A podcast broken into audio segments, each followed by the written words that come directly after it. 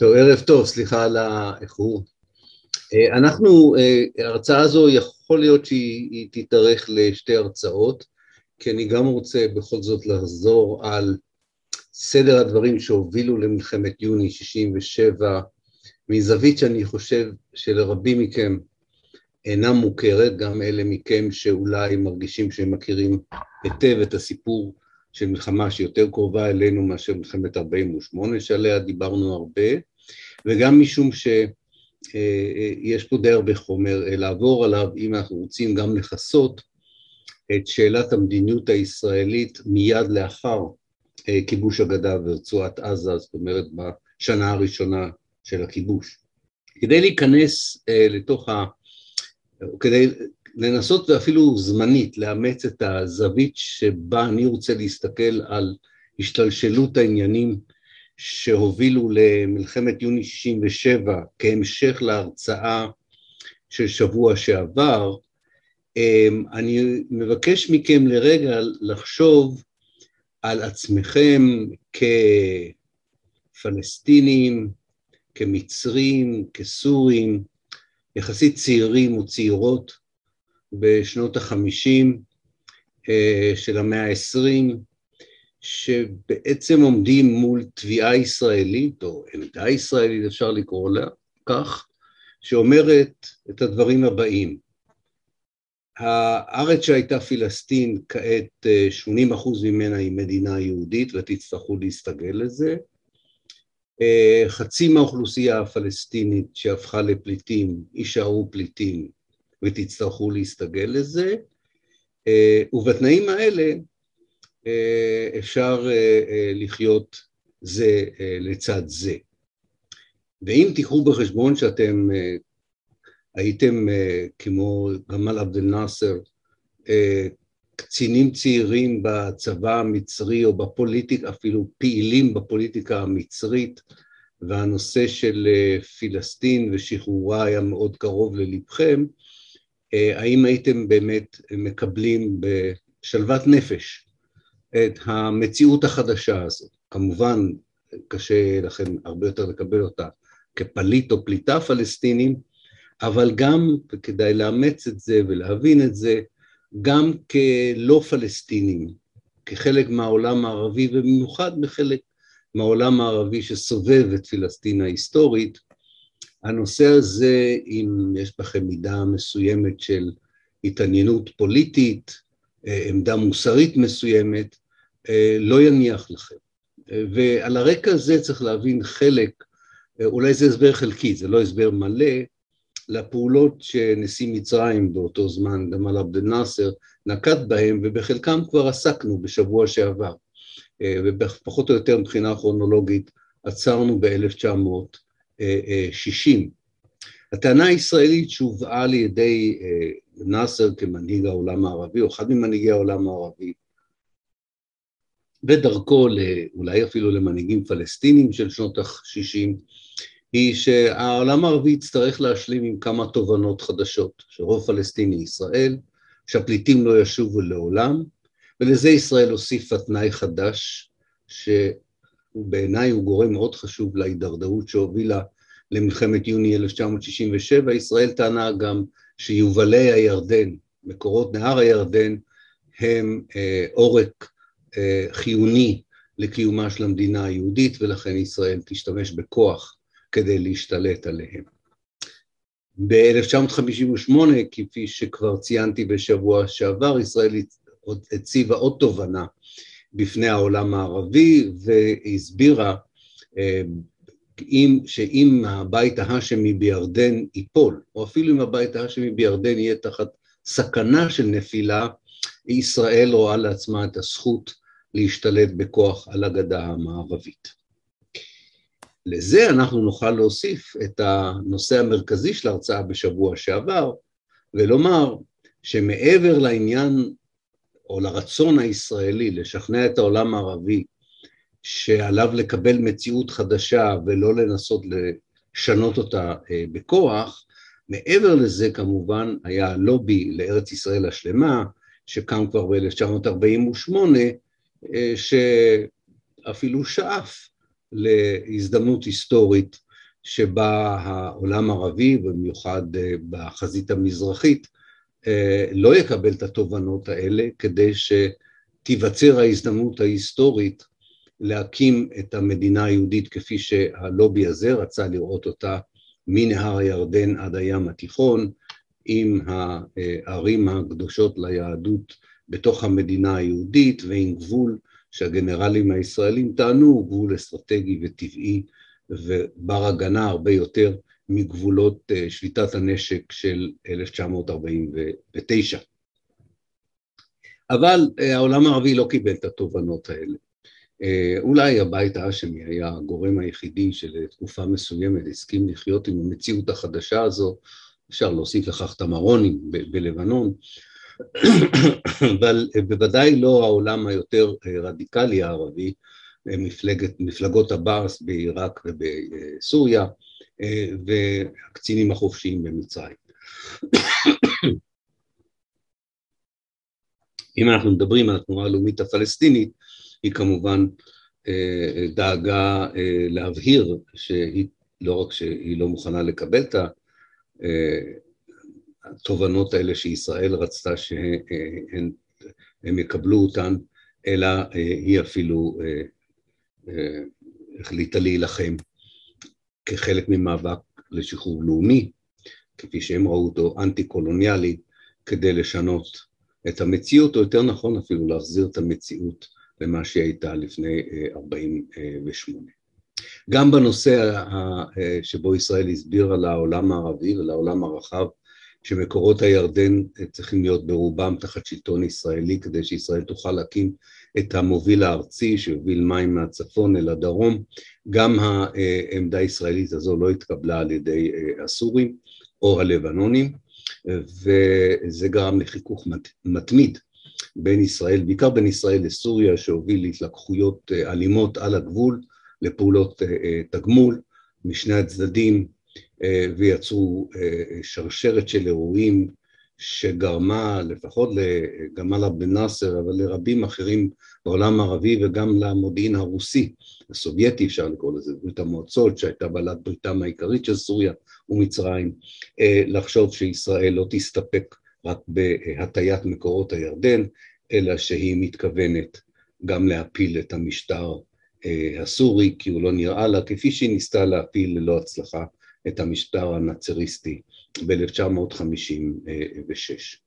מעל הכל אני חושב שבתוך כל המהומה הזו שישראל יצרה מאז 48', בעצם הקמתה, אפשר לקרוא לזה, בלב העולם הערבי, נאצר עדיין האמין שפעולות באיום במעשה צבאי, לאו דווקא פעולות צבאיות עצמן, אבל איום במעשה צבאי יכול לגרום אה, אה, לארצות הברית במיוחד אה, לחזור ולדון בשאלת אה, פלסטין ולפתוח מחדש שאלות שכביכול נסגרו, והשאלה העיקרית, כפי שהוא הבהיר אה, לכל שגריר אמריקאי שהגיע לדבר איתו, וגם במכתב מאוד ארוך שהוא שלח לנשיא אה, ג'ונסון, אה, הדבר העיקרי שיכול היה לדעתו לפתוח איזשהו פיוס או איזושהי קבלה של העולם הערבי של המדינה היהודית היה החזרת כל הפליטים הפלסטינים לבתיהם אה, ללא עוררין, כפי שקבעה עצרת הכללית של האומות המאוחדות ב-11 בדצמבר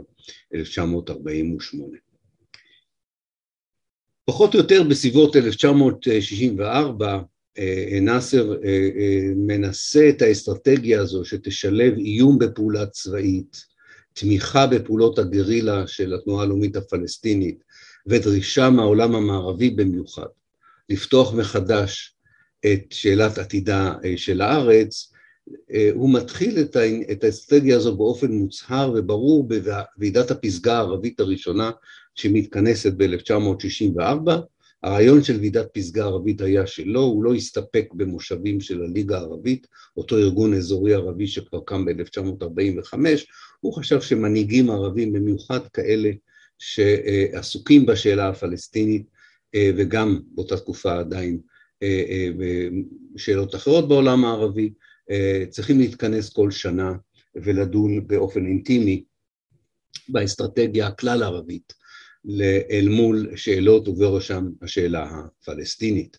וכך תוצאה אחת של הוועידה הראשונה ב-1964 היה ההקמה של ארגון השחרור הפלסטיני, אש"ף, כחלק ממחויבות כלל ערבית, אם אפשר לקרוא לזה, למאבק הפלסטיני. כתוצאה מהתמיכה של הליגה הערבית, שגם באה לידי ביטוי באימון של פלסטינים כלוחמי גרילה, חימושם, אפשרו להם לפעול מתוך הגבול עם ישראל לפעולות הראשונות, כולכם ודאי זוכרים שפעולה הראשונה של הפת"ח בתוך ישראל הייתה בראשון לינואר 1965, זה גרר פעולות תגמול ישראליות, הפעולה הישראלית המשמעותית ביותר הייתה ב-13 בנובמבר 1966 אה, בכפר סמוע בתוך הגדה המערבית. רק לימים אנחנו הבנו כהיסטוריונים שהפעולה הזו הייתה מאוד משמעותית משום שהיא פגעה בעיקר בצבא הירדני. והמלך חוסיין, שהיה מאוד צעיר באותה תקופה, שעד לפעולת סמוע השתכנע שהוא לא צריך להיות חלק מברית עם מצרים וסוריה, ושהוא יוכל להגיע לאיזושהי הבנה עם ישראל, כמו שאמרתי, הבית ההאשמי מלכתחילה היה הגורם היחידי בעולם הערבי שהקמת מדינה יהודית במקום מדינה פלסטינית טעמה את האינטרסים שלו, ואת התובנות שלו, כך שלא היה סיבה אה, אה, להרגיש במיוחד מאוימים אה, עד 1966, עד פעולת סמוע, בפעולה ישראלית, הוא לא היה ער לקיומו של הלובי שבעצם אה, רצה לגרוע ממנו, לא את הגדה המזרחית, אבל את הגדה המערבית. אבל לאחר פעולת סמוע, המלך חוסיין משתכנע שהוא זקוק להגנה של מצרים וסוריה, ושזו ישראל אחרת מזו שהוא הכיר ב-48', הוא הטמיע את העובדה שדוד בן גוריון כבר לא משמעותי בפוליטיקה הישראלית, האיש היחידי שבעצם מנע מהלובי של ארץ ישראל השלמה, כפי שהסברנו בשבוע שעבר, לכבוש את הגדה המערבית עוד לפני 1967, הוא הרגיש חשוף, אה, אה, מה עוד שהוא בעצמו סילק את הצבא הבריטי והיוצאים הבריטים אה, קודם לכן, ולכן הוא נאלץ או נגרר אל תוך חזית שכעת הייתה תלויה בצעדים של נאצר, האם הוא יצליח במדיניות הזו של הליכה על הסף, של ניסיון לפתוח את המאמץ הדיפלומטי מבלי לגרור את האזור כולו למלחמה. אה, אבל אה, גם נאצר עצמו התקשה מאוד לתמרן, בעיקר בגלל האינטנסיביות של ההתלקחויות אה, בין ישראל לסוריה במהלך שנת 1966. אה, בשנה הזאת גם חיל האוויר הישראלי נוקט באיזה אה, טקטיקה חדשה כדי לאמן את הטייסים, עושים פרובוקציות כנגד הסורים שיביאו לקרבות אוויר שיוכלו לאמן בצורה חיה, אם אפשר לקרוא לזה כך, את חיל האוויר הישראלי, אה, וזה רק מצית עוד יותר או, או מגביר עוד יותר את, את האלימות בגזרה הצפונית. זו השנה שהפעם אנחנו יודעים מהמסמכים שישראל מכינה את מה שנקרא מבצע מוקד. מבצע מוקד היה אה, השמדה של כל חילות האוויר של העולם הערבי במידה וישראל תרצה לצאת למלחמה. עוד דבר שגורר אותנו ומושך אותנו אל, אל כמעט בצורה בלתי נמנעת לאיזו התנגשות ב-67' לשמחתו של הלובי אה, של ארץ ישראל השלמה, הוא גם השינוי במדיניות האמריקאית בכל מה שקשור לחימוש אה, ישראל. אה, עד לרציחתו של הנשיא אה, קנדי, ארה"ב כמעט ולא סיפקה נשק למדינת ישראל. גם הנשיא ג'ונסון לא מיד הסכים לחמש את הצבא הישראלי, אבל לאור האמברגו שצרפת הטילה על ישראל ב-66' השתכנע ג'ונסון לאפשר חימוש ראשון משמעותי של הצבא הישראלי, שגם נותן תחושה אה, בצבא וסביב הלובי של ארץ ישראל שהורכב כמו שהסברתי בשבוע שעבר אה, מגנרלים לשעבר של 48 שמאוד התחרטו על כך שלא כבשו את הגדה ועזה כבר במלחמת 48 אה, התחושה הזו של התעצמות הצבא היה לה חלק מאוד חשוב בתחושה שאפשר לצאת למבצע צבאי מוצלח במיוחד כדי לכבוש את הגדה המערבית אין לנו uh, תיעוד מלא לכל דבר, אבל uh, לא יודע למה בדיוק, אבל גנזך המדינה שחרר לפני כמה שנים טובות את הפרוטוקולים של ישיבות הממשלה מהראשון בינואר 1967 עד לפרוץ המלחמה וגם כמובן למעל, גם לחודשים שאחרי זה עד סוף 1968. מה שאתה חש כהיסטוריון כשאתה מסתכל על איזה סטנוגרמות, זאת אומרת אתה צריך קצת לדמיין מה קורה בדיוק בשיח הזה בתוך הממשלה, אבל אתה מאוד, אתה מזהה ככל שהזמן עובר שיח לוחמני יותר, דיבורים על כך שיש לישראל את האפשרות לשנות בכוח את המשטר בדמשק שמאוד לא מוצא חן בעיני הממשלה הישראלית ומתברר שלימים הטענה המצרית שחוזקה על ידי המודיעין הסובייטי שבישראל הייתה נכונות ללכת למבצע צבאי רחב כדי להפיל את המשטר הצבאי בסוריה מתוך ידיעה שאולי זה יוכל להביא להידרדרות מלאה יותר ואולי יאפשר גם לכבוש את הגדה המערבית, קיבלנו לזה חיזוק מסוים בריאיון לניו יורק טיימס שמשה דיין נתן הרבה שנים אחר כך, ושם הוא הודה ש, שישראל ניהלה מדיניות תגרנית, פרובוקטיבית, מכוונת. הוא טען שזה נבע מהלחץ של הקיבוצים שהיו למרגלות רמת הגולן, הוא האשים אותם אפילו ברעיון לפחות, הוא האשים אותם בחמדנות, זאת אומרת לא רק הם רצו, הוא אמר וזה היה לגיטימי, שלא יפגיזו אותם יותר מהרמה, אבל הם גם חשבו כבר על שטחים נוספים. בכל מקרה, אם הוא צודק, אם זה בדיוק הלובי של, של שיפולי רמת הגולן, או זה הלובי של ארץ ישראל השלמה, או אני חושב שזה כל. החלק המיליטריסטי של ממשלת לוי אשכול היה לה חלק בניהול מדיניות מאוד תוקפנית כלפי סוריה, במיוחד של חיל האוויר, והשיא שממש מוביל אותנו לקראת ערב מלחמת יוני 67' היה בשביעי באפריל 1967. השביעי לאפריל הוא היה יום מאוד חשוב בסוריה, ישראל ידעה את זה, זה היום שבו חגגו הסורים את עליית הבאס לשלטון. זה היה יום חגם של אנשי הבאס, וזה היה יום שבו ישראל בצורה פרובוקטיבית יצרה קרב אווירי מאוד גדול, ובו הופלו לסורים מספר גדול מאוד של מטוסים, וכמובן זה היה ניסיון להשפיל את הבאס. אבל התוצאה בעיקר הייתה שאחרי שביעי באפריל נאצר עוד יותר היה משוכנע מקודם, ש... הוא יהיה חייב לעשות משהו לא רק כדי להניע את מהלכי הדיפלומטיה בנושא הפלסטיני, שהייתה המטרה הראשונה שלו, אני חושב שהוא בהחלט חש שהוא מחויב להציל את סוריה מהתקפה ישראלית. צריך להגיד שישראל גם לא העבירה שום מסרים מרגיעים, אלא, והשיח הציבורי, הפומבי כבר, זה כבר לא השיח בתוך הממשלה. השיח הציבורי מאמצע מאי, מה-15 במאי, בישראל הוא שיח מאוד מלחמתי בכל מה שקשור לסוריה. ושוכחים שבעצם השיח הזה מקדים את הפעולות הפרובוקטיביות של נאצר עצמו, שגם הם יוסיפו שמן למדורה.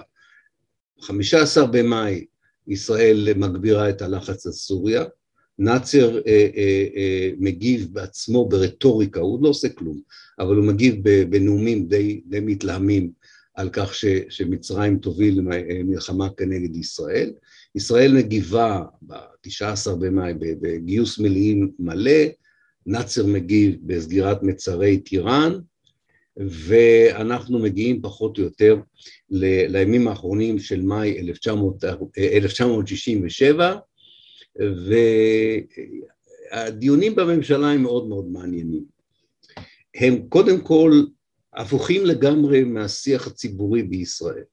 השיח הציבורי בישראל בשבועות, בחצי, במחצית השנייה של חודש מאי הוא של תקופת ההמתנה של המילואים, של לחץ עצום, של פאניקה, כמעט שיח של שואה שנייה שמגיעה בדרך, ולשיח הזה גם שותפ, שותפת, שותפות הקהילות היהודיות ברחבי העולם, וכשאתה מגיע לישיבות הממשלה, אתה לא רואה לזה שום זכר, אלא להפך, אתה רואה ויכוח בין אה, שרים ששואלים את הצבא האם נאצר הולך למלחמה, לבין אה, שרים שאומרים גם אם הוא לא הולך למלחמה, כדאי שאנחנו נלך למלחמה. אה, אה, וזה מתחיל בכך, רבין, הרמטכ"ל, אפילו אחרי סגירת מצרי טיראן, ויותר מכך, אפילו אחרי שנאצר מכניס, מכניס שתי דיוויזיות לחצי האי סיני, ומבקש מאנשי האו"ם שעמדו כחיץ בין ישראל לחצי האי סיני לעזוב. אחרי כל הפעולות האלה של נאצר, יש לנו אה, אה, אמירה מאוד ברורה של רבין בממשלה, שהוא עדיין חושב שהכל זה פעולה תעמולתית של, של, של נאצר, אה, וזה אינה, אינה מחנות צבאיות לפעולה צבאית של ממש. הוא מזהיר שהבעיה תהיה כמובן שנאצר יכול להגיע למלחמה גם אם הוא לא רוצה, אבל פחות או יותר רבין אומר לממשלה, זה תלוי בנו. כי הרי אה, אה, הם כבר היו בסרט הזה ב-1960, במבצע רותם, ואז דוד בן גוריון החליט שהוא לא רוצה מלחמה, וכולם ירדו מהעצים הגבוהים שעליהם הם טיפסו. אבל ישראל ב-67' כן רצתה מלחמה, ולכן אף אחד לא ירד מאף עץ שהוא טיפס. אה, רבין נותן סקירה מאוד רחבה שיש לנו אותה בסטנוגרמות, שהוא מסביר שאין בעיה לישראל להכות את הצבא המצרי, שאין שום מוכנות צבאית של ממש בעיראק וירדן, ושהצפון הוא, הוא, הוא שקט. אה, ו, ומעניין שהוא חזר על זה גם, גם לאחר מכן. הוא נתן ראיון ב-28 בפברואר 1968 ללמונד הצרפתי, והוא אמר, ואני אצטט מה הוא אומר, הוא אומר ככה, אני ידעתי שהכוח המצרי בסיני, שתי דיוויזיות, לא יספיקו נגדנו, והם היו העדות החשובה ביותר שנאצר לא רצה מלחמה. כך הוא אמר למונד. אה, ובאמת, אה, יש בממשלה כמה אישים, בייחוד אה, אבא אבן, שכל הזמן מנסה להבין מדוע דוחפים למלחמה כשברור שהתרחיש של 1960 חוזר על עצמו ב-1967. מי שלא זוכר את ההרצאה של שבוע שעבר, ונאצר אה, אה, כתוצאה מאותם נימוקים כמעט הכניס כוחות לסיני, ביקש מהאו"ם לעזוב אה, וישראל גייסה מילואים, מבצע רותם, וישראל העבירה מסרים מרגיעים למצרים ובסופו של דבר המתיחות ירדה. גם האו"ם מנסה להעביר מסרים דרך אבא אבן, שר החוץ, ולומר שלפי כל מה שהם מבינים, אפשר לצאת מהמשבר הזה. אין, אין שום צורך שהוא יסתיים במלחמה, אבל uh, מזכיר האו"ם, מוטנט, שואל מדוע כל השגרירויות בישראל מפמפמות את דעת הקהל המקומית באשר הן נמצאות, בכך שמלחמה זה לא עניין של אם, אלא מלחמה, ש... עניין של uh, מתי. ופה uh, לאבא אבן יש איזה בעל ברית, uh, uh, והוא uh, לוי אשכול, אבל מי רגע מסוים אה, אה, לוי אשכול נשבר, ומי ששני שני אישים עד לרגע שבו גם אה, דיין הצטרף ותהיה מלחמת אחדות, שזה תחילת יוני, שני אישים, ישראל גלילי ויגאל אלון, בעצם מנהלים את ישיבות הממשלה. לוי אשכול לגמרי נזרק הצידה, וישראל גלילי ויגאל אלון מסבירים לכל מי שמנסה להתנגד להם שהם יובילו את ישראל למבצע צבאי והם יחליטו יחד עם הצבא פחות או יותר מתי תהיה המלחמה. אמ, הדבר שמונע מהם לצאת למלחמה לפני החמישה ביוני אה, זו העמדה האמריקאית. העמדה האמריקאית היא מאוד מאוד ברורה והיא מועברת כל יום, כל יום מעבירים לישראל מסר מאוד ברור מוושינגטון שארצות הברית מאמינה שיש באפשרותה יחד עם ברית המועצות אה, להוריד את המתח, לפתור את המשבר הזה באמצעים דיפלומטיים. אפילו את העניין של מצרי טיראן, הם מאמינים שבסופו של דבר אפשר יהיה להוריד את נאצר מסגירת הדרך אה, לאילת. אה, אבל נכנסת, מדינת ישראל נכנסת למין סחרור עם כל הסיפור של של משה דיין, שישראל גלילי בסך הכל מוביל אותו, לא יגאל אלון, כי יגאל אלון ממש לא רצה את משה דיין בממשלה. וגם חירות של בגין, והם יוצרים איזה לחץ ציבורי שאפילו עיתון הארץ אה, משתתף בו, ולוחצים על כך שדיין, גיבור מלחמת 48, יהיה שר הביטחון במקום ראש הממשלה ושר הביטחון לוי אשכול, ואז מקימים את ממשלת ישראל ה-13, ממשלת האחדות, ולממשלה הזו יש רק מטרה אחת בעצם, זה להוביל את ישראל למלחמה שתאפשר לה לבנות את הבית השלישי, כשהפריטקסט הוא שישראל עומדת בפני מלחמת השמד שכל העולם הערבי רוצה להשתתף. ככה מפחידים את כל העולם. זה שאשכול גם מגמגם באחד הנאומים שלו זה לא כל כך עוזר. היחידי בממשלה, זה פשוט מדהים, לפחות לפי הסטנוגרמות, יכול להיות שלא רשמו את כל מה שנאמר, אבל היחידי בממשלה שעד השלישי ביוני, הוא גם נשבר בשלישי ביוני, אבל עד השלישי ביוני, כל ישיבה אומר, תגידו, אנחנו לא מגזימים, הוא אומר, אני רואה חמישים אלף יהודים מפגינים בניו יורק מפחד שתהיה שואה שנייה, אנחנו יודעים שזה לא רציני. זה בכלל טוב בשבילנו שככה חושבים עלינו? ככה הוא שואל, האם לא הגזמנו? אה, והוא גם מבקש בכל זאת לחשוב על האופציה הדיפלומטית, אבא אבן, אה, אבל אה, פה נכנסת לתמונה גם היריבות בין יגאל אלון למשה דיין. אלון היה מר הביטחון של הממשלה עד שדיין הגיע, והם מתחרים זה בזה. בביקורת על אשכול ועל אבן, והם דוחקים בכל הממשלה לצאת למלחמה ללא הרף בראשון ביוני, אה, מושגים כמו הרתעה, יוקרה, בייחוד המושג יוקרה חוזר אצל יגאל אלון, הוא יורה חיצים בכל מי שמעז לפקפק ש... שאין טעם לצאת למלחמה כדי לשמור על היוקרה של הצבא הישראלי. אבא אבן מעז, לפחות לפי הסטנוגרמות, לשאול מי יסביר לאימהות השכולות מה המחיר של יוקרה, הוא יורה בו חיצים מורעלים, הייתי אומר, כדי שהוא לא, יחז... לא אה, אה, אה, יאמר את הדברים האלה שוב ב... בישיבה אה, אה, הבאה. אה, גם די ברור ש... שהיה ברור לממשלה שירדן תיגרר באופן סמלי אה, אה, אם ישראל תתקוף את מצרים, אה, פחות או יותר הזה הצבא חזה את זה בדיוק, זאת אומרת ישראל משמידה את הצבא, את, את החיל האוויר המצרי, פולשת לחצי האי סיני, אה, והמלך חוסיין מורה לצבא שלו להפגיז את, את ירושלים ולא רק את ירושלים. אני לא מזלזל ב, ב, בעוצמה של ההפגזות האלה, אבל הם בהחלט אה, אה, באו גם עם מסר מאוד ברור לאחר מכן, שירדן לא רוצה להיות חלק מהמערכה הזו, אבל ישראל הגיבה מיד בהשמדת חיל האוויר הירדני גם, וככה הירדנים כבר היו בתוך המלחמה ואפשר היה לכבוש את הגדה. צריך לומר שבכל יום נתון, אחרי שהצבא הישראלי נכנס לגדה, ירדן הייתה מוכנה לשליטת נשק, או הפסקת אש לפחות, אבל לא היה עם מי לדבר, כי זו הייתה הזדמנות של פעם בחיים. אז זה הפרק הראשון של 67. אני לא אה, פוטר את נאצר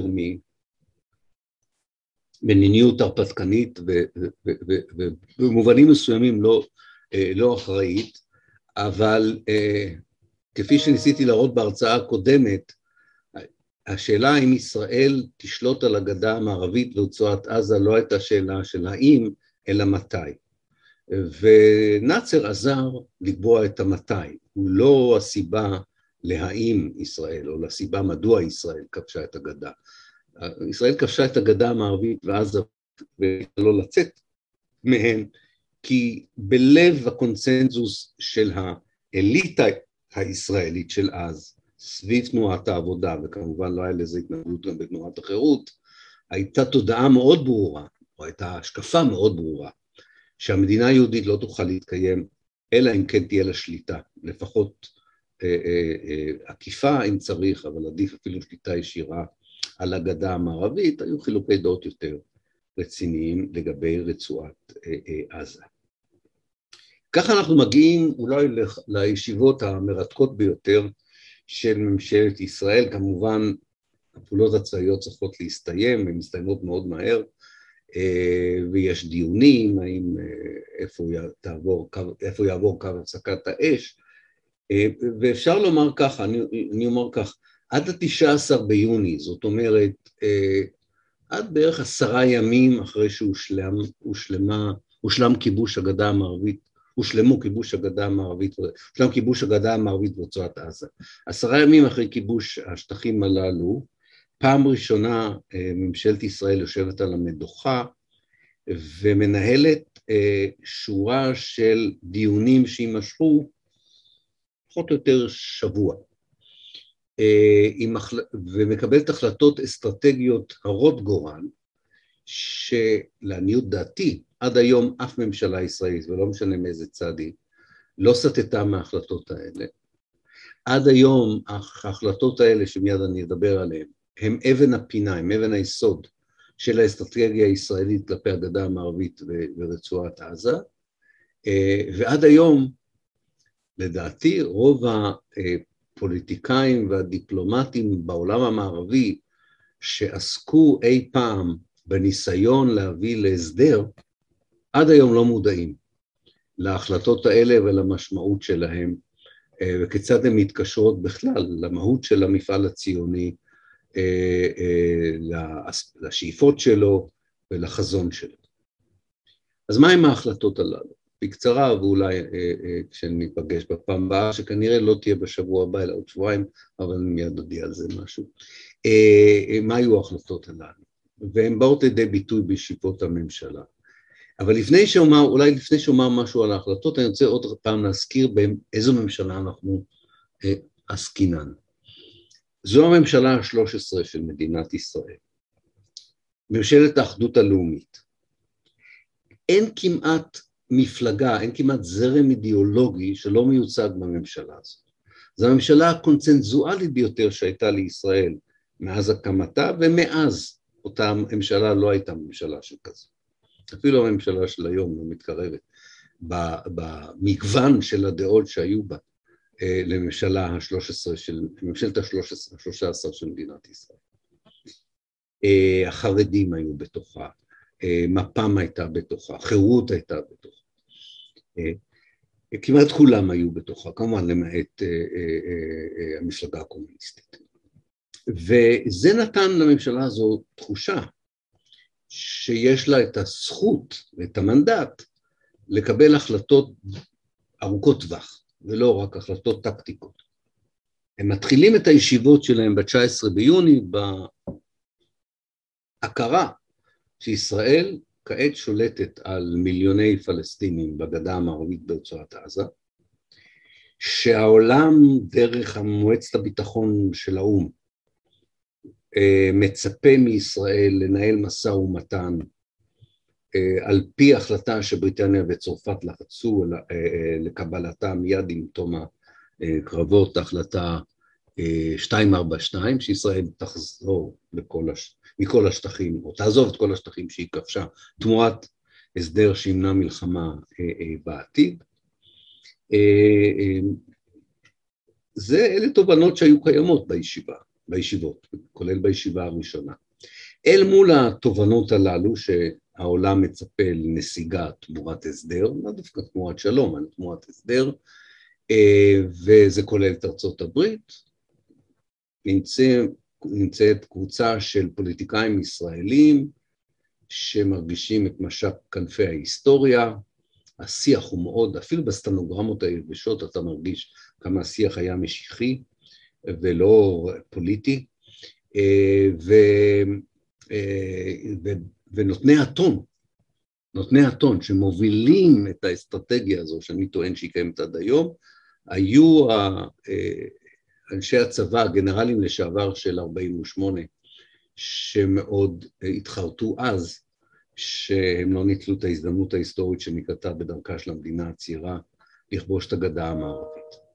והם מחליטים כך, דבר ראשון, אה, והם שוקלים ברצינות, אבל הם מחליטים לא לגרש, לא לחזור על התיאור האתני של 48. לא לגרש את הפלסטינים מהגדה המערבית ברצועת עזה, למרות שהם מגרשים 300 אלף פלסטינים, צריך לומר. אבל זה לא היה גירוש מסיבי של, של רוב הגדה המערבית או רוב רצועת עזה, זה אחרי דיון. אז החלטה אחת היא הפלסטינים נשארים.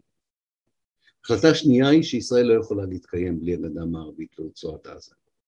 יש ויכוח האם ישראל, בשביל זה ישראל צריכה לשלוט שלטון ישיר או שלטון עקיף, לא מגיעים לכדי הכרעה, אבל ברור שאין למי להחזיר ואין טעם להחזיר את הגדה המערבית ורצועת עזה. הם צריכים להיות עכשיו חלק מישראל, שאלה, ויכוח גדול שם, איך בדיוק לנהל את זה, ואז מגיעים כמובן להחלטה השלישית הבלתי נמנעת. אם אתה לא מגרש את האנשים ואתה לא מחזיר את השטח, מה יהיה מעמדם של האנשים? ויש דיון, דיונים מאוד מעניינים שם, שאני אולי אכנס אליהם בשבוע הבא, בהרצאה הבאה קצת יותר לעומק, אבל השורה התחתונה היא שהתושבים בגדה ובעזה יוכלו לקיים את הזהויות שהיו להם אה, לפני, לפני הכיבוש, זאת אומרת מי שהיה לו אה, תעודת מסע ירדנית בגדה יוכל לשמור עליה, מי שהיה לו תעודה של אונר"א בעזה ואיזושהי תעודת מעבר מצרית יוכל לשמור עליה, אבל אה, אין לתושבים האלה שום מעמד אזרחי במקום שבו הם חיים. זאת אומרת, הם לא חלק של העולם האזרחי מנהר הירדן עד הים התיכון. הם יכולים להשתתף בבחירות בירדן אם הם רוצים, אם הירדנים יאפשרו להם, כמובן ישראל גם הייתה מאוד שמחה אם הם היו עוברים בכלל לירדן. אבל בתוך המקום שבו הם חיים, הם הופכים מיידית לתושבים ללא אזרחות, ללא זכויות אזרחיות, ללא זכויות אזרח אה, אה, בסיסיות, וכפי שסיפרתי בשבוע שעבר, מיד מכילים עליהם את תקנות החירום המנדטוריות בשילוב עם תקנות החירום הירדניות, שמעמידות את כל התושבים תחת שלטון צבאי, עם כל התקנות שדיברנו עליהן בשבוע שעבר, עם היכולת של הצבא אה, לאסור אנשים ללא משפט, לסגור את בתי העסק שלהם, למנוע מהם ללכת לבצ... לבתי, לבתי הספר והאוניברסיטאות, להרוס את הבית שלהם, להטיל עליהם עונשים אה, קולקטיביים וכל הרפרטואר שאתם אה, אה, מכירים אותו מהעולם של הכיבוש וגם מעולם הממשל הצבאי בישראל לפני 67. אז אלה הם שלוש ההחלטות העיקריות, זאת אומרת, לא לגרש, כן להחזיק בשטח, לא להחזיר אותו, ולא לתת אזרחות כלשהי, או מעמד כלשהו, לפלסטינים שיחיו שם. סיפרתי בשבוע שעבר, ואני אחזור על כך, שהאדם היחידי שאיכשהו הרגיש לא נוח עם ההחלטה הזו היה מנחם בגין. כי הוא היה לוחם גדול נגד התקנות המנדטוריות כבר ב-45, כי הם הופעלו בין השאר נגדו, והוא גם היה לוחם גדול כנגד הממשל הצבאי שהוטל על הפלסטינים בישראל, הוא קרא לתקנות החירום שישראל הטילה על הפלסטינים בישראל, אה, אה, חוקי נירנברג, הוא אמר אתם, אתם שוב שמים את חוקי נירנברג של הבריטים, הוא באמת לחם לביטול הממשל הצבאי, והוא שואל את דיין שהיה שר הביטחון, כמה זמן לדעתך יוכלו אנשים, והוא מסביר לו באנגלית את המונח, הוא אומר, אתה מציע שהפלסטינים יהיו citizenless citizens, אזרחים ללא אזרחות. דיין אומר לו נכון, ובגין שואל אותו, כמה זמן לדעתך אנשים יכולים אה, לחיות כך? ודיין עונה לו, לפחות חמישים שנה.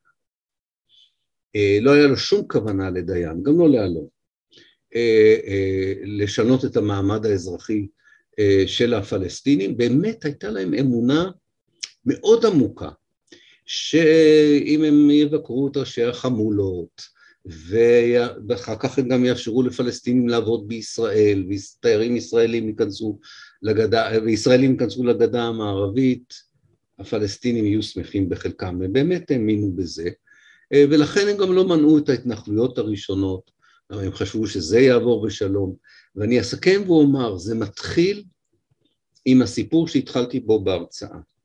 איזושהי תפיסה ישראלית באמת עמוקה, שבכוח אתה יוצר תובנות חדשות, מציאות חדשה, וזה בכלל לא משנה אם האנשים שסובלים סבל עצום מהמציאות החדשה שיצרת, מקבלים את המציאות הזו או לא, זה לא משנה. מדוע זה לא משנה? מפני שלך יש יותר כוח מאשר להם, לך יש קואליציה חזקה יותר, יותר בחוץ לארץ מאשר יש להם, ואתה באמת מאמין, אתה גם משלה את עצמך, שעם הזמן הם יתרגלו לזה. הם הסתגלו לזה. אה, לכן ישראל מופתעת מהאינתיפאדה הראשונה, וישראל מופתעת ממה שקרה במאי השנה, והיא תהיה מופתעת מהאינתיפאדה השלישית. באמת, עד הסוף לא מפנימים אה, את העובדה שגם אם אתה יוצר בכוח מציאות חדשה, אה, אתה לא, מכריח, לא יכול להכריח אנשים לקבל אותה. אתה יכול לפעול נגדם, אתה יכול להרוג אותם, אתה יכול לאסור אותם, אתה יכול לגרש אותם, אתה לא יכול לשכנע אותם שהמציאות שאתה רצית ליצור היא המציאות שהם צריכים לקבל. ולכן, ובזה אני אסיים, לא יהיה מנהיג פלסטיני, ואני אומר לכם זה באחריות מלאה, לפחות עד שאני אמות, אחר כך לא, אני לא אוכל לבדוק את זה. לא יהיה מנהיג פלסטיני שאי פעם יכיר בישראל כמדינת העם היהודי. לא יהיה, פשוט לא יהיה. אפילו אבו מאזן, שכמעט נראה לפעמים שישראל המציאה אותו כמנהיג פלסטיני. אה, חלש, חסר אה, אה, עמוד שדרה, לא מוכן להכיר בישראל כמדינה יהודית. אי אפשר. כי להכיר בישראל במדינה יהודית זה לבוא ולהגיד, אתם יודעים מה, הצלחתם בכוח הזרוע לשכנע אותי להיות פליט, להיות עקור, להיות כבוש, להיות מגורש, להיות אזרח סוג ג', לחיות תחת אפרטהייד. בסדר, כנראה, כנראה זה גורל עמי, זה גורל ילדיי, זה גורל נכדיי. זה לא יקרה, זה לא יקרה. אה, ולכן, מעבר להשתלשלות העניינים של מלחמת 67', צריך גם להבין את התופעה הזו. אוקיי, אני אעצור כאן.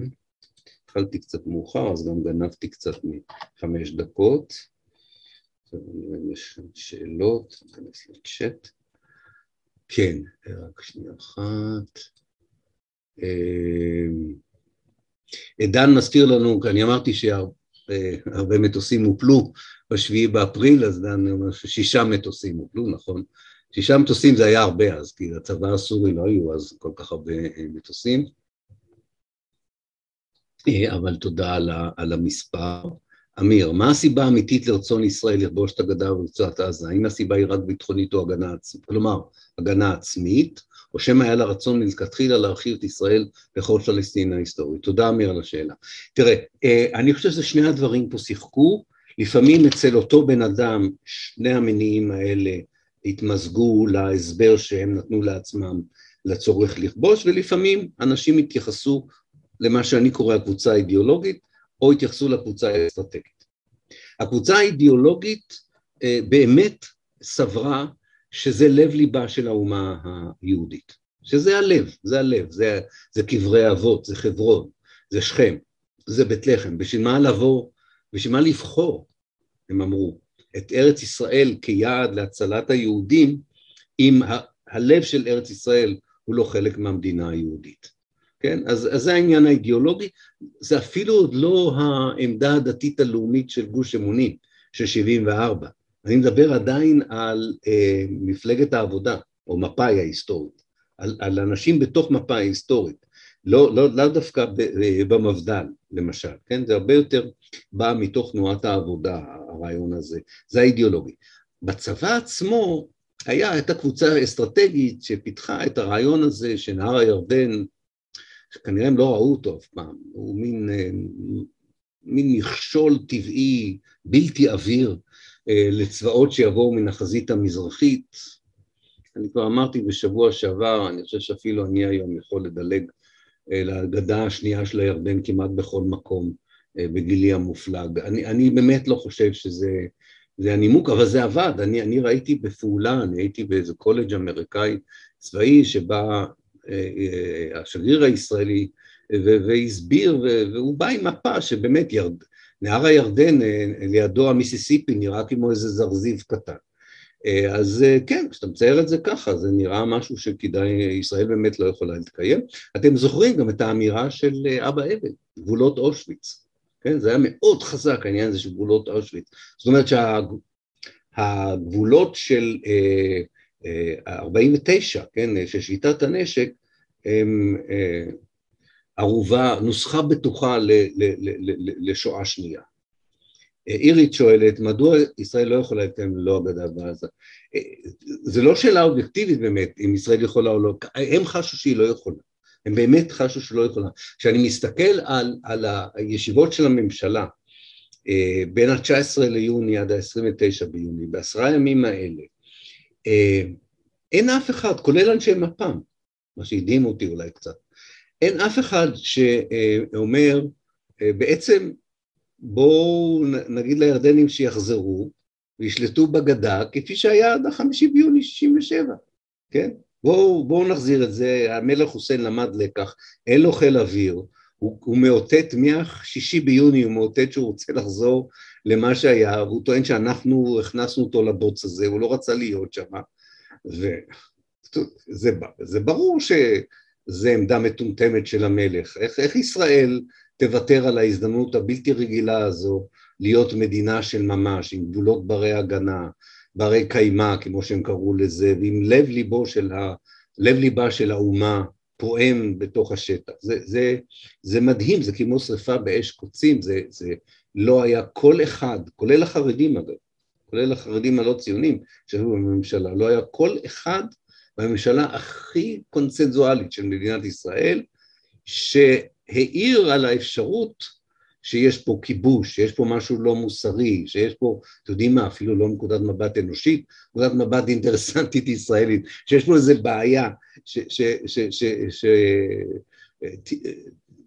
שתהיה בלתי פתירה אה, אה, אה, בהמשך.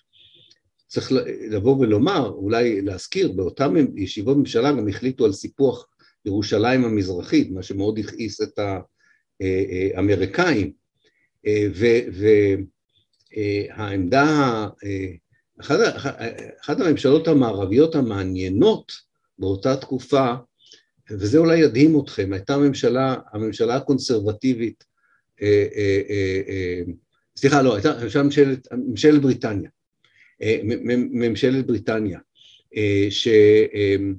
שבסך הכל, למרות שהיה לה ראש ממשלה מאוד מאוד פרו-ישראלי, הרולד ווילסון, בכל זאת מנסה להגיד לישראלים, אפילו מבחינתכם, כדאי לכם לצאת מהגדה, דיברנו עם המלך חוסיין, תחזירו, כן? זה לא היה עניין אפילו של לתת לפלסטינים.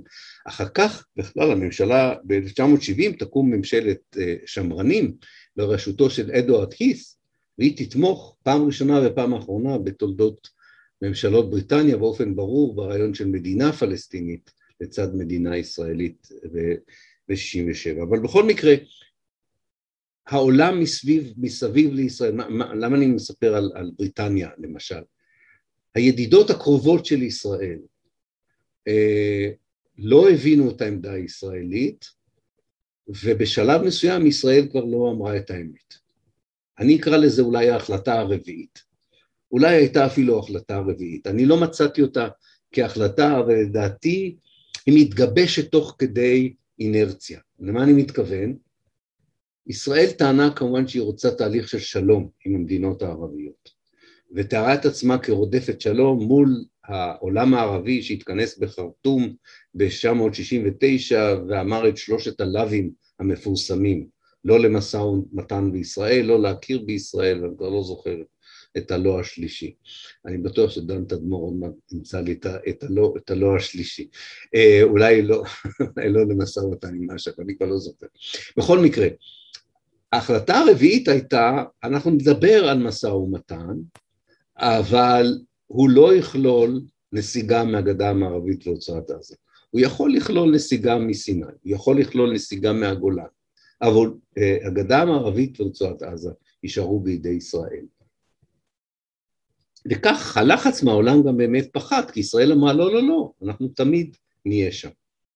ערן, אה, אה, אני אומר להערה של ערן טורבינר, הממשלה הזאת נתמכה מבחוץ אפילו על המפלגה הקומוניסטית, אתה צודק ערן, ומי כמוך יודע את זה, אז ככה לפחות היא קראה לעצמה בשם מקי של סנה ומיקוניס, אבל לא על ידי רקח, מפלגה של וילנר וטובי, אך אה, אכן מקי שסנה נעלמה תוך שנים סורות. הערה מאוד מאוד חשובה, נכון, זה, זה ימי הפירוד בין המפלגה היהודית הקומוניסטית למפלגה הפלסטינית הקומוניסטית הישראלית, וכן, סנה ומיקוניס תמכו ב, ב, אה, ב, בעניין הזה, הערה מאוד מאוד חשובה, אה, אה, ו, וכך, אז בכלל, כמובן זה קונצנזוס אפילו עוד יותר רחב באמת. אני רוצה להעיר פה הערה אחת קטנה, בציבור היהודי, לא, לא במרכז קבלת ההחלטות, בציבור היהודי, אפשר לקרוא לזה היום החברה האזרחית היהודית, דווקא בחברה האזרחית יש איזה לובי, התחלה של לובי, שאומר צריך לצאת מהשטחים, כן? של השמאל הציוני וקצת השמאל הלא ציוני, שמדבר על, על, על, על, על נסיגה, על הצורך לסגת, וכמובן אל מול לובי של ארץ ישראל השלמה, גם במפא"י ורק אחר כך גם הצטרפו אליו אנשי המזרחי והמפד"ל. אז זה גם תרם לתחושה במערב שבישראל יש דיון אמיתי על השאלה אם להחזיר את השטחים או להישאר בשטחים, אני מדבר בעיקר על הגדה ובעזה, אבל זה היה, זו הייתה אשליה אופטית, כי הוויכוח בתוך החברה הישראלית לא היה רלוונטי, מה שהיה חשוב זה מהו הוויכוח בתוך הגרעין האסטרטגי שמוביל למדינת ישראל, ובתוך הגרעין האסטרטגי שהוביל למדינת ישראל לא היה ויכוח האם להחזיר את השטחים או לא, היה ויכוח האם צריך לשלוט באופן ישיר או באופן עקיף, זה היה הוויכוח. יגאל אלון אמר אפשר לשלוט על חצי מהגדה המערבית באופן ישיר, חצי השני אפשר לשלוט באופן עקיף. דיין אמר צריך לשלוט על הכל באופן ישיר, אבל להציג את זה כאילו זה שלטון משותף עם הירדנים. חירות אמרה לא, בואו נכיל כבר את החוק הישראלי על הגדה המערבית ורצועת עזה. אלה היו שלוש האופציות, לא היו אופציות אה, אה, אחרות אה, אה, לגבי העניין הזה. עכשיו דן מוסיף, אנשי הגדה היו בעלי דרכונים ירדני כמו אנשי רבת עמון והמשיכו שנים להחזיק בהם ולנסוע איתם בעולם. נכון, לכן אמרתי, ישראל לא היה אכפת לה שפלסטינים מהגדה יצביעו לפרלמנט הירדני אה, באמ"ן, אבל היא לא אפשרה לפלסטיני אחד אפילו להחליט על עתיד הגדה המערבית לרצועת עזה, שזה אולי הדבר החשוב ביותר. כביכול זה הכל משתנה בהסכם אוסלו, אבל להסכם אוסלו עוד אה, נגיע ונשאל את עצמנו האם באמת זו הייתה תפנית כזו דרמטית בעמדה הישראלית. האם אוסלו הייתה חריגה מהאסטרטגיה הישראלית שנקבעה ב-67'? אני לא אענה על זה עכשיו, אבל אנחנו נדבר על זה. אה, אירית שואלת, איך לא התעוררה המודעות לדיסוננס הערכי של מצב הקהילות היהודיות כמשוללות אזרחות ברחבי העולם, או את מה שהמנהיגים ידעו לחברה הפלסטינית? אני מוכרח להגיד שאולי אנשים בודדים, לא תנועות, כמו ישעיהו ליבוביץ', כמו מרטין בובר, התחילו אפילו עוד לפני 67' לעשות איזה שהם הקשרים בין הקורבנות של היהודים, או היהודים כקורבן של אנטישמיות, לאפשרות שישראל מקרבנת את הפלסטינים באותה צורה. אבל הם היו קולות בודדים במדבר, באמת, אה, אה, אפילו בדיון שמתרחש בתנועה שדורשת לצאת מהשטחים. צריך לזכור, זה בקשה לצאת מהשטחים עוד לפני שיודעים איך ייראה הכיבוש, זה פשוט רצון אה, לנהל משא ומתן על שלום. זה לא בא מתוך המקום הזה של הכרה ערכית בזכויות הפלסטיניות, או בכלל בכל הסיפור של העוול הנורא שנעשה לפלסטינים, מלבד קבוצה אחת כמובן, מצפן שבתוך הציבור היהודי, אני לא מדבר עכשיו על הציבור הערבי, מצפן כמובן יש לה, יש לה שיח שמתפתח אה, אה, בכיוון הזה, אה, אבל אם את מחפשת בקרב נגיד האליטה התרבותית, מאוד קרובה למפלגת העבודה, שעדיין היא הגורם החשוב עד 77, כן? הסופרים הידועים שלנו, המשוררים, אה, אנשי ההגות, אנשי הפילוסופיה, לשווא תחפשי, לשווא תחפשי איזשהו דיון שמעז לקשר בין האנטישמיות שהיהודים סבלו ממנה והאפשרות שכמו שאומרים באנגלית שהוויקטים הפך לוויקטימייזר, שהקורבן הפך למקרבן, שהילד שהתעללו בו הפך לאב מתעלל. אה, אה, זה לא, זה לא נמצא שם. אה, אה, ואם זה נמצא שם, זה, זה לא נמצא במיליה, בקבוצת ההוואי שמקבלת את ההחלטות עבורנו איך תיראה ישראל אחרי מלחמת אה, יוני 67.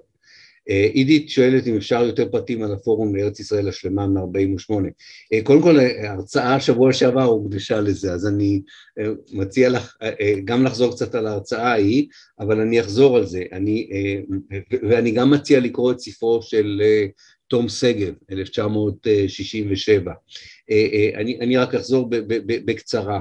זה פורום שכלל את הגנרלים הגדולים של 48', הם, הם בעיקר משה כרמל, יגאל אלון, משה דיין, חיים לסקוב, כל מי שהיה לו תפקיד מאוד מאוד חשוב ב-48' והגיע לדרגת אלוף פחות או יותר, חלק מהם הפכו לשרים, חלק עבדו בדברים אחרים, אבל בהחלט היה.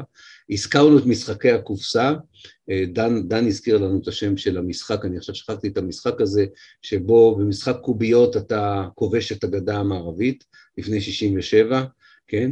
אה, אה, שיח שלם בשירה, בספרות, בשיח הפוליטי, שמדבר על כך שמעבר לגבול נמצאת ארץ ישראל האמיתית והשלמה. זהו לובי, זה, זה יותר מפורום עידית, זה, זה לובי, זה משהו מאוד חזק, ומי שעוצר אותם עד 63 זה בן גוריון.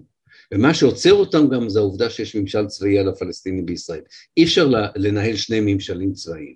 וברגע שב-66 כבר לא מנהלים את הממשל הצבאי על קבוצה פלסטינית אחת, אפשר להתחיל לחשוב על ההעברה של הממשל הזה לקבוצה פלסטינית אה, אחרת. שרה כרמלי, אולי, משקפיים, אולי ההפתעות שדיברת עליהן הן יותר של הציבור ולא של המדינאים, אולי המדינאים היו מעוניינים באינתיפאדות שיאסרו לישראל להכות יותר את הפלסטינים, להוכיח שהפלסטינים אלימים. אני בטוח שזה חלק מזה, אני חושב שאתה צודק לפחות לגבי אה, אנשים כמו דיין ויגאל אלון וישראל גלילי, אה, נגיד, או כל מי שהחליף אותם במקומות האלה. אני פשוט חושב על האינתיפאדה הראשונה, אה, אני חושב שהם כן הופתעו מהאינתיפאדה הראשונה. אני אגיד לך איפה זה עבד, בצורה דומה למה שאת מתארת, גם על פי הספר בומרנג של אה, רביב דרוקר ועופר שלח, אם אני לא טועה, היה השותף השני שלו לספר בומרנג, כן? שבו הם מתארים כיצד הרמטכ"ל דאז, אה, מופז, אה, בהחלט אה, מקווה שהאינתיפאדה השנייה תהיה אלימה כדי למחוק את הכתם של ההשפלה של סילוק ישראל על ידי החיזבאללה מלבנון. כן, מדברים על זה בצורה מאוד גלויה, שהיה צריך, היה צריך שדה קרב אחד מוצלח לאחר שהיה כישלון גדול בשדה קרב אחר. תזכרו, ישראל יצאה מלבנון פחות או יותר כמו שהאמריקאים יצאו מאפגניסטן. אה, אה, ונורא, אה, היה רצון, כשדרוקר ואלה כותבים, היה רצון עז להשיב את ההרתעה. שמעתם על זה פעם? להשיב את ההרתעה, להחזיר את היוקרה, כן? וככה יוצרים באמת אלימות. דן תדמור. עניין הגבול על ירדן לא נומק בזה שזה מכשול גדול, אלא נומק בזה שעשרה מייל בין קלקיליה לים זה מסוכן מדי. גם זה, גם זה, גם זה, אבל אני, אני ראיתי בהחלט בממשלה מביאים uh, תוכניות אסטרטגיות שמסבירות שהחזית המזרחית תתקשה לתקוף את ישראל אם הגבול הטבעי של ישראל יהיה ירדן. יכול להיות שגם התכוונו לא רק שהירדן עצמו מכשול, אתה צודק לחלוטין, אלא גם שזה נותן איזשהו מרחב. זה גם כן מגוחך אגב בפני עצמו, זה המרחק מיריחו לירושלים, הוא לא בדיוק אה, אה, המרחק בין ישראל לאיטליה. אה, ותודה על שלושת הלאווים, לא שלום, לא הכרה, לא משא ומתן. תודה רבה, ויש לך גם שאלה. מתי ישראל החליטה שעמדתה כמי שמחפש כל דרך לשלום תמשיך להיות מוכרזת בפומבי, אך תוך כדי העמדת פנים מלאה ללא גרגיר של נכונות. בספר שכתבתי שנקרא uh, בית הסוהר הגדול ביותר uh, בעולם, The Biggest Prison on Earth, שאני לא בטוח שאני אתרגם אותו לעברית אחרי החוויות שאני עובר עם התרגומים שלי לעברית uh, בארץ, uh, בספר הזה אני טוען שההחלטה הזו נופלת בסוף עשרת הימים של הדיונים uh, בממשלת ישראל, פחות או יותר סביב ה-29 ביוני, uh, זה אני למדתי פחות מהמסמכים הישראלים, אלא יותר מהמסמכים האמריקאים. בגנזך המדינה יש איזה מכתב כנראה מאוד כועס של הנשיא ג'ונסון לראש הממשלה לוי אשכול אה, שעוסק במדיניות הישראלית בשטחים אחרי הכיבוש. והצנזור הישראלי מחק את רוב השורות במכתב הזה אבל בארכיון האמריקאי המכתב הזה נמצא בלי המחיקות. והמכתב הזה פחות או יותר אומר אתם מנסים לרמות אותנו. אתם אומרים משהו אחד עושים משהו אחר. אז נכון, המכתב הזה, מדוע הוא לא הוכחה נחרצת למה שאני אומר? כי הוא מתייחס רק לפעולות הישראליות בירושלים, בירושלים, לא בגדה המערבית כולה. אבל יש שם הערה של פקידים לנשיא, שבכלל ישראל מנהלת מדיניות אחת בשטח ומצהירה מדיניות אחרת לגמרי, והם מייעצים לנשיא לא להתעמת עם ישראל. זה לא מספיק חשוב לארצות הברית. אה, וככה האמריקאים לאט לאט מסתגלים למדיניות שהנשיא אובמה קרא לה לגבי ישראל, אם אתה לא רואה אז אתה לא צריך לספר, כן? מדיניות שהאמריקאים נקטו בה למשל לגבי אה, אה, להט"בים בצבא האמריקאי. מדיניות כזו שאומרת אם אני לא מסתכל אז אני גם לא רואה בדיוק אז אני גם לא צריך להגיב, כן? אבל זה מתחיל מאוד מאוד מוקדם. אירית בן משה, האם ההכרה בעוול קיים היום איפשהו? קודם כל אני מקווה שכן, אירית. אה, דבר שני, אני חושב, פה אני חייב את זה, אני חושב, רויטל זוגתי, זאת שככה העירה לי על זה, מדי, מדי פעם העירה על זה, שיש, כנראה שיש איזו תת תרבות, לא במובן השלילי של המילה, במובן החיובי של המילה, כן? תת תרבות אלטרנטיבית, שאני חושב שאנחנו שייכים אליה, הרבה מאיתנו, שכן רואה את המציאות בעבר ובהווה בעיניים אחרות, אה, בעיניים הרבה יותר מוסריות, יותר שלמות, אה, אה, שלא מזדעזעת מהאפשרות שיש גזענות יהודית, שיש תיאור אתני יהודי, שיש קולוניאליזם יהודי, שיש אפרטהייד יהודי. הקבוצה הזו בסופו של דבר השפיעה גם על השיח של בצלם, וגם אה, אה, על קבוצות קטנות בתוך החברה היהודית. אני חושב שארגונים כמו זוכרות מאמצות את השיח הזה גם כן. אז יש, אבל זה קטן, אני חושב שזה גדל מדי פעם, לא מדי פעם, זה גדל, אבל בצורה מאוד קטנה. אבל זה קיים, אני חושב שזה קיים, אבל ימים יגידו כמה משמעותי זה. עידית אה, אומרת, היה נדמה לי שגם אה, סמך יזהר ואלתרמן היו בעד ישראל שלנו, בהחלט, בהחלט, וגם חיים גורי. אה, אין, אין כמעט משורר ידוע מאותה תקופה וסופר ידוע שלא היו בעד ישראל השלמה, מעטים מאוד היו נגד. דניאל, can you explain the discrepancy between Abba Eben's Holocaust borders rhetoric and his words of caution against occupation of the West Bank? כן, המתח אצל אבא אבן זה, זה, זה לי, לי ברור שבשלישי ביוני אבא אבן לוקח נשימה ארוכה ואומר אני עכשיו, אני לא מת... יכולתי איכשהו להסתדר עם, אה, אה, עם אשכול והחבר'ה שלו. מול דיין ובגין והחבר'ה האלה אני עושה מה שהם אומרים לי. אני לא חושב שהוא האמין ב-90% מהדברים שהוא אמר. אני באמת, אני לא חושב שהוא מעז להגיד את זה, העז להגיד את זה לא בזיכרונות שלו ואני חושב שיש פה איזה תהליך פסיכולוגי, עם הזמן אתה כבר מתחיל להאמין בשקרים שאתה בעצמך אומר בשם מדינת ישראל. יש, זה ש, כאילו שני אנשים שונים. האיש שמדבר בישיבות הממשלה בראשון ליוני 1967 אה, והאיש שמדבר אחרי יוני 67 על גבולות אושוויץ זה כאילו שני אנשים שונים.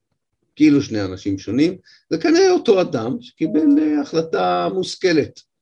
אה, איפה החמאה מרוחה, וגם ככה תזכור, הוא היה אאוטסיידר, צחקו עליו, הוא לא באמת היה אחד מהחבר'ה אה, בממשלה הזו, אז זה אה, היה דרך להתקבל. אוקיי, דן תדמור, האינתיפאדה הראשונה הפתיעה את הביטחוניסטים כי לקח לפלסטינים עשרים שנה לפני שפתחו בה והם חשבו שהסבלנות המזרחית תמשיך לנצח ולעולם. דן, אנחנו נדבר על זה בהרצאה הבאה, שכאמור כנראה לא תהיה בשבוע הבא, בעוד שבועיים. אנחנו נדבר על ספר שישראל הוציאה בגאווה, שנקרא עשור לשלטון הישראלי ביהודה ושומרון, 1967-1977. אה, אם לא ראית, אם, אם, זו טפיחה על השכם ושביעות רצון שמסבירה אה, באמת את מה שאתה אומר פה. זה הרבה יותר מהסבלנות המזרחית, זו תחושה שעשינו זאת, עשינו זאת, כבשנו והם מרוצים והם מבסוטים ואנחנו יכולים להתנחל, ואנחנו נישאר פה לעולם, וזהו, והאימפריה הזו אה, תתקיים, וגם בסיני נמשיך לשלוט, וברמת הגולן, זה, זה 77 זה, זה, זה מקום מאוד מאוד חשוב. אה, שלמה פרז, לא קראתי, אה, פרץ, פרץ, לא קראתי את 67 שתום שגב, הספר שהזכרת, ניסיתי טיפה לחפש ולא השגתי. מוזר, זה, זה מאוד קל להשיג אותו, אבל טוב. אני מבין שיש לספר גרסה שיצאה במקור. כן, אני מדבר על הגרסה בעברית, שלמה. שאחר כך הצנזורה ביקשה לאסוף את הספר מהחנויות ויצאה גרסה, אה, גרסה מסונזרת. אני לא מכיר את הסיפור של הצנזור, אני מבטיח לבדוק את זה ולחזור אליך, או באופן אישי, אבל אם זה יהיה מעניין לכולם, אני אכתוב לכולם. אני לא, אה, לא מכיר את הסיפור של הצנזור, מעניין כמה, גם ככה הספר הזה הוא איזה אלף עמודים, אז אה, כל מה שרצית לדעת על 67 והרבה יותר, אבל אה, יכול להיות, יכול להיות שזה היה שם. בכל מקרה, עירית אומרת, אני זוכרת שהייתה התנגדות גדולה ויציאה לרחובות כנגד סבר ושתילה ב-82, וכעת אין סימנים לרוח כזו, נראה לי שבחינה זו ישנה הידרדרות בחברה היהודית ביחס לעוולות, לא? אני לא משוכנע, יהודית, אני, אני כן בהחלט חושב שזה היה יפה מאוד שיצאו להפגנה אחרי הטבח, יצאו להפגנה של טבח של ערבים בערבים, שהצבא יכול היה לעשות יותר למנוע אותו, זו הייתה זה היה הנרטיב של, של, של ההפגנה הזו. אה, לא יצאו להפגנות אף פעם בישראל כנגד טבח שישראל עשתה בפלסטין. אני לא זוכר הפגנה, לא אחרי אה, טבח כפר קאסם, לא אחרי הטבח בקיביה, לא אחרי הטבח בכפר כנא ב-99, לא אחרי מעשי הטבח אה, בעזה, בג'נין. כן, יש, יש, יש, יש, יש, הייתה ויש תנועה נגד הכיבוש, זה נכון. זה נכון, יש תנועה נגד הכיבוש, היא גם מפגינה מדי פעם, לפעמים במספרים גדולים, לפעמים במספרים קטנים יותר, אבל אני חושב שהמסר שלה, תראו מה הכיבוש עושה לנו, ומה הוא עושה לילדים שלנו. אה, אני מדבר על, על הבנה שמתחילה עם הסיפור של תנועה שלוקחת לעם אחר את המולדת שלו ומגרשת אותו ומתפלאת שהעם הזה לא מוכן לקבל את זה בחיבוק ידיים וגם לא החברים של העם הזה בעולם הערבי מוכנים לקבל את זה בחיבוק ידיים ואז מטפחים בעזרת האקדמיה הישראלית שיח שלם שאומר מה אתה רוצה? אלה ערבים. הם אלימים, זה הדת שלהם, זה התרבות הפוליטית שלהם, זה האנטישמיות שלהם. בגלל זה, בגלל זה הם, הם מתפוצצים ב, אה, אה, כפצצות חיות, בגלל זה הם יורים טילים, בגלל זה הם משתמשים בסכינים, בגלל זה הם הקימו את הפת"ח, אה, בגלל שהם ערבים, בגלל שהם ערבים. ואני חושב שמזה צריך לצאת כדי להבין את, ה, את, את העניין הזה. אני לא אומר שאם אנחנו נבין את זה בצורה כזו נדע בדיוק איך יוצאים מזה, זה כבר סיפור, זה כבר סיפור אחר, אבל אני חושב ש, שהתחלה מתחילה בהבנה יותר עמוקה של אה, מה שמתרחש פה ואיזשהו אמפת, באמת יש את המושג הזה אמפתי באנגלית, אמפתיה במובן הזה של לראות את הדברים, למשל במקרה של גמל עבד אל-נאצר, נכון, האיש יכול, ידע להיות אה, עריץ למדי ונוקשה למדי ואכזרי למדי מול האויבים הפנימיים שלו, אבל הוא ראה את עצמו קודם כל כמושיעה של מצרים, והוא באמת ובתמים חשב שהעולם הערבי לא ישתחרר מהקולוניאליזם האירופאי. אם אלג'יריה לא תשתחרר מהכיבוש הצרפתי ולכן הוא עזר לאלג'יראים במאבק נגד הצרפתים ואם פלסטין, לא, פלסטין תשוחרר או לפחות הפליטים יחזרו. צריך לזכור, הוא היה חייל ב-48, הוא נפל בשבי ב-48. אה, אבא אבן הוא היחידי שאיכשהו מבין את זה, איפשהו מבין את זה בישיבות הממשלה, ובגלל שהוא הבין את זה, הוא ידע שהיה אפשר למנוע את מלחמת 67. היה אפשר, אבל לא היה שום אינטרס ישראלי למנוע את המלחמה הזו, זה נפל לידי הלובי של ארץ ישראל השלמה, כל הסיטואציה הזו, שבאמת היא הייתה מסוכנת, נפלה לידיהם כפרי בשל. נפלה לידיהם כפרי בשל, אה, ולכן גם לא, לא עלה בדעתם לרגע אחד שאחרי שהם כבשו את הגדה המערבית הם יחזירו אותה למישהו, בשום פנים ואופן לא. זה, זה כמעט הייתה השלמה של הפרק האחרון במפעל הציוני. מה צריך יותר מזה? אה, אין, אין עוד מה לכבוש אחרי זה. אז נכון, כבשו דרום לבנון, וכבשו, וכבשו את חלק מסוריה ב-73, אבל יצאו משם, משם אפשר לצאת. משם אפשר לצאת, אי אפשר לצאת מהגדה. אין גדה גם. אני בישראל מדבר על הגדה, אין גדה, זה יהודה ושומרון. ועזה איננה, עזה גמרנו, היא גטו. סגרנו אותם, לא אפשר לשכוח מהם.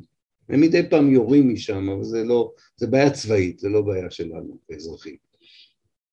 אה, אלה דברים שחייבים להתייחס אליהם ולהבין אותם אולי מזוויות אה, אחרות. טוב, אני מודה לכם על ההאזנה, אני מצטער על, ה... על האיחור הקל, אה, ותודה לאיתמר שוב על הארגון. תודה רבה, ונתראה בשמחות.